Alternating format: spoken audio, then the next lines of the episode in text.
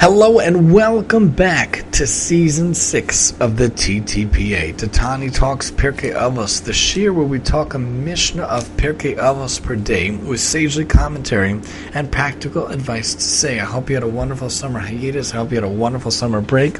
Welcome back to another school year and welcome back to another season, season six of the TTPA. On this season, God willing, We'll be using a new sefer that came out I found in the summer from ArtScroll called the Mishnah Elucidated. The Scene edition from the ArtScroll series of the Shisha Sidre Mishnah, the Mishnah elucidated a phrase by phrase simplified translation with basic commentary from the book family edition of Seder Nezikin from Tractate Avos from Maseches Avos. I always like to find a sefer that's succinct that we could get through together throughout the season. That's not like 400 pages long because that would be not realistic or proper or pro- or possible really to get through. But this is a wonderful, wonderful sefer that really just came out. So if you want to follow along, feel free to purchase it from artscroll.com. The Mishnah elucidated the phrase by phrase, simplified translation with basic, basic commentary, nothing simple about it, from Maseches Avos. So here in the intro, when we think about Avos, why it really appeals to me so much, this Sefer, why I love this Sefer so much, is because it has the, the ethical teachings that could get us through our days. I always felt very connected to Maseches Avos. My dad himself learned Maseches Avos with a study partner every week.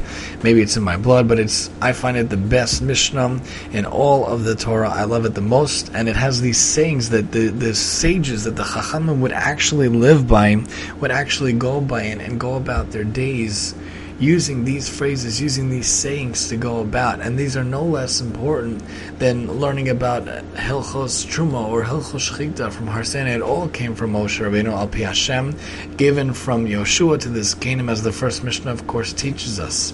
What's unique about Avos, obviously, is that it has these ethical sayings, these moral sayings, and how you should treat your fellow man, and how you should have the interactions between people, and how to have proper conduct in matters between man and Hashem relationships with other people.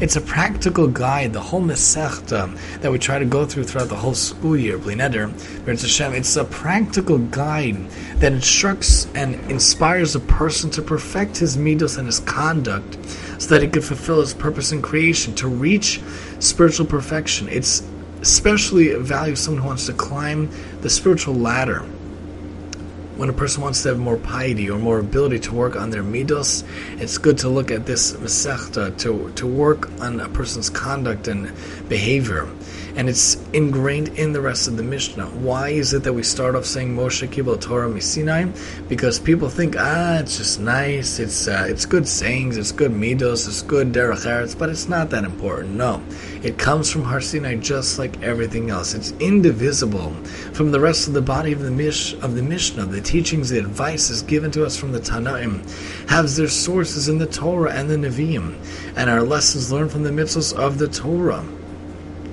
It comes from the Torah. It's one of the reasons that it starts with saying that the Torah's transmission is from Moshe to the Tanaim.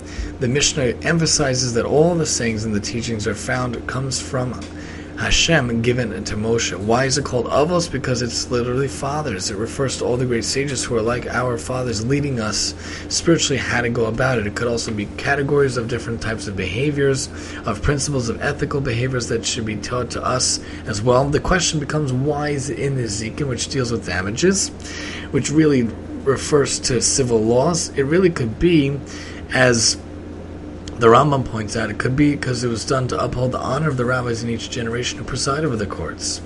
One might think that maybe there there is is difficulty to rulings and, and challenging them, God forbid. So therefore, this tractate, which teaches the train of Torah's transmission in the order of Nezikin to show that the Torah leaders of each generation are the link in the chain coming back from Sinai. Also, it could be that the Sanhedrin, the the the tractate that deals with the law of just, justice and judges is is the moral and ethical teachings are universally applicable, just like the the teachings and the implementation of the Sanhedrin of the High Court is as well. If you don't have the compassion, you don't have the fairness, you can't be a good judge and you can't be a good character in life as well. One of the first teachings in Avos actually is about judges being delivered in judgment.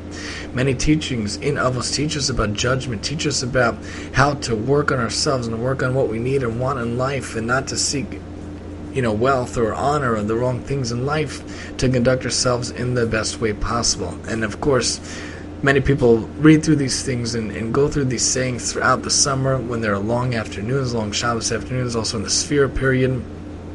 But it's a wonderful, wonderful Masechta that is good to have Chazara time and time again and looking at different commentaries each time.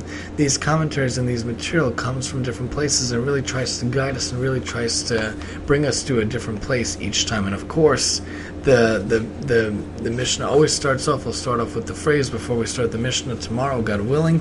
Kol Yisrael Yeshem Chelik Olam Haba. Why do we start off talking about how all of Israel has a share in the world to come? Because anyone can obtain that share. All they have to do is do their part in Torah, try to follow the teachings of of the Avos and the teachings of the Torah as much as possible, going through mitzvahs, chesed, and Torah learning as the like to each in their different ways. Everyone has their share in the world to come. As it says, My nation, my people are all righteous. They shall inherit the land forever, or they shall forever inherit the land.